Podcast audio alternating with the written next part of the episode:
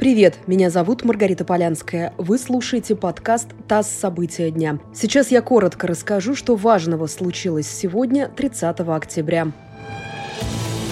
Землетрясение произошло на западе Турции, в провинции Измир. Погибли по меньшей мере двенадцать человек, около пятисот ранены. Об этом сообщило Управление по чрезвычайным ситуациям Турции. По последним данным, разрушены и повреждены двенадцать зданий. Сейчас спасатели и медики ищут людей, которые могли оказаться под завалами. Оттуда уже достали и спасли семьдесят человек. Пока нет информации, есть ли среди пострадавших россияне. Подземные толчки затронули также греческие острова, самые сильные разрушения на острове Самос.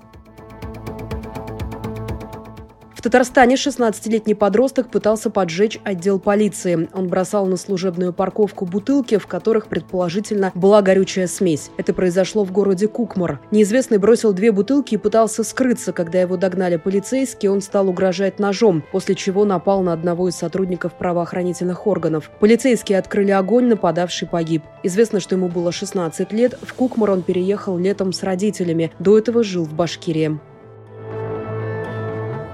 В Ростове-на-Дону возбудили уголовное дело по факту смерти пяти пациентов в ковидном госпитале, который действует на базе больницы номер двадцать. Дело возбуждено по статье «Причинение смерти по неосторожности». Наш источник в правоохранительных органах рассказал об обысках в городской администрации, а также в Минздраве области. Ранее Росздравнадзор объявил о проверке смерти тринадцати пациентов в Ростове-на-Дону. Они были подключены к аппаратам И В Л и, по данным СМИ, умерли от нехватки кислорода.